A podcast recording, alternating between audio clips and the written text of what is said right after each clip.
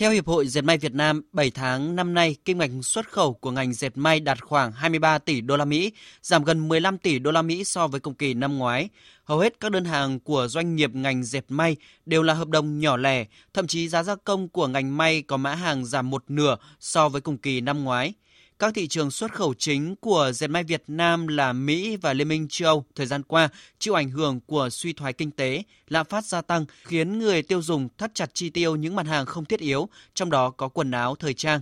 Năm 2023, dự báo tổng cầu dệt may của Mỹ giảm 3,5%, tổng cầu dệt may của Liên minh châu Âu dự báo giảm 1,8%.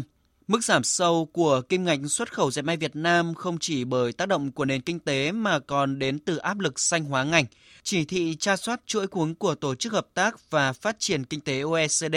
Liên minh châu và luật thẩm định chuỗi cuống của Đức có hiệu lực từ ngày 1 tháng 1 năm 2023.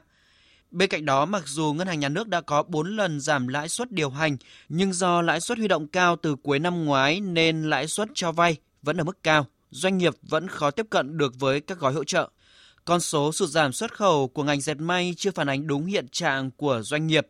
Bên cạnh thiếu đơn hàng đang là vấn đề nổi cộm, đơn giá cũng rất thấp, doanh nghiệp thậm chí phải chấp nhận những đơn hàng không phải thế mạnh, không có lãi để người lao động có việc làm. Ông Cao Hữu Hiếu, Tổng Giám đốc Tập đoàn Dệt may Việt Nam Vinatech cho biết.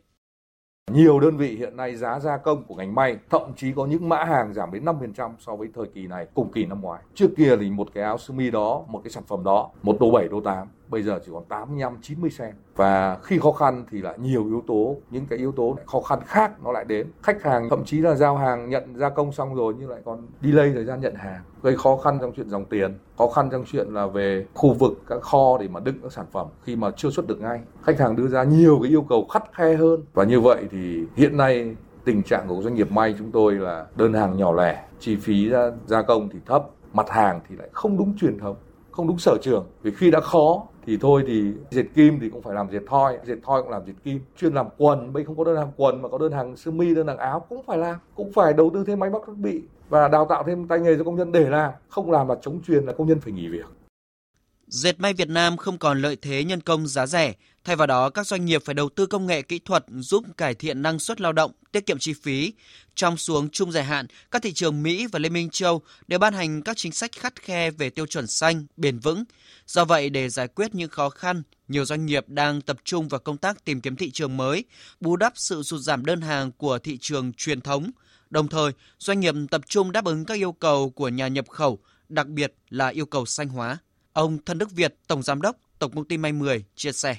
Chúng tôi tập trung rất sâu vào cái công tác mở rộng thị trường và chúng tôi đã có thêm những cái đối tác à, ngoài những đối tác từ châu Âu, Nhật Bản, Mỹ và những cái đối tác như là Canada, Hàn Quốc những năm trước kia thì năm nay chúng tôi mở thêm những cái đối tác đặt hàng là ở thị trường Úc, ngay cả thị trường Đông Nam Á như thị trường Thái Lan, thị trường Philippines thì chúng tôi cũng đang mở rộng thêm các cái khách hàng. Thì bên cạnh nội tại của May 10 chúng tôi phải chuẩn bị cho làm thế nào để đối phó với cái tình hình sụt giảm đơn hàng như hiện nay và lo đủ việc làm cũng như là thu nhập cho người lao động. Trong bối cảnh thị trường thế giới còn nhiều khó khăn, để hỗ trợ các ngành hàng ổn định xuất khẩu, Bộ Công Thương sẽ tăng cường thông tin dự báo, khuyến cáo giúp các hiệp hội ngành hàng, doanh nghiệp, địa phương xây dựng, điều chỉnh chiến lược, kế hoạch sản xuất kinh doanh phù hợp, tăng cường kết nối, thúc đẩy hợp tác, thu hút các doanh nghiệp nước ngoài đầu tư vào lĩnh vực công nghiệp trong nước, tìm kiếm kết nối để đa dạng nguồn cung nguyên vật liệu, tạo điều kiện cho các doanh nghiệp trong nước chủ động trong sản xuất và xuất khẩu, tham gia sâu hơn vào chuỗi cung toàn cầu. Ông Vũ Bá Phú, Cục trưởng Cục Xúc tiến Thương mại Bộ Công Thương cho biết. Trên thực tế thì Bộ Công Thương cũng đã chỉ đạo cho các đơn vị liên quan là nghiên cứu cũng như là dự báo được những nhu cầu về cung cầu của những cái lĩnh vực, những cái ngành hàng sản phẩm ở trên thế giới. Chúng tôi cũng đã có thường xuyên là trao đổi liên tục với lại hệ thống thương vụ Việt Nam ở những nước sở tại, những thị trường sở tại để có thể là xác định được cái nhu cầu ờ, cụ thể cũng như là tìm ra được là những cái đầu mối, những cái nhà nhập khẩu về những cái sản phẩm mà họ có nhu cầu để mà kết nối và giới thiệu. Theo dự báo, thị trường dệt may và thời trang sẽ tiếp tục gặp khó trong các tháng còn lại của năm 2023, với mức tăng trưởng doanh số dự báo tương đối chậm. Tổng cầu dệt may thế giới được dự báo đạt khoảng 700 tỷ đô la Mỹ, giảm 8% so với năm 2022, thấp hơn cả năm 2020 khi xảy ra dịch COVID-19.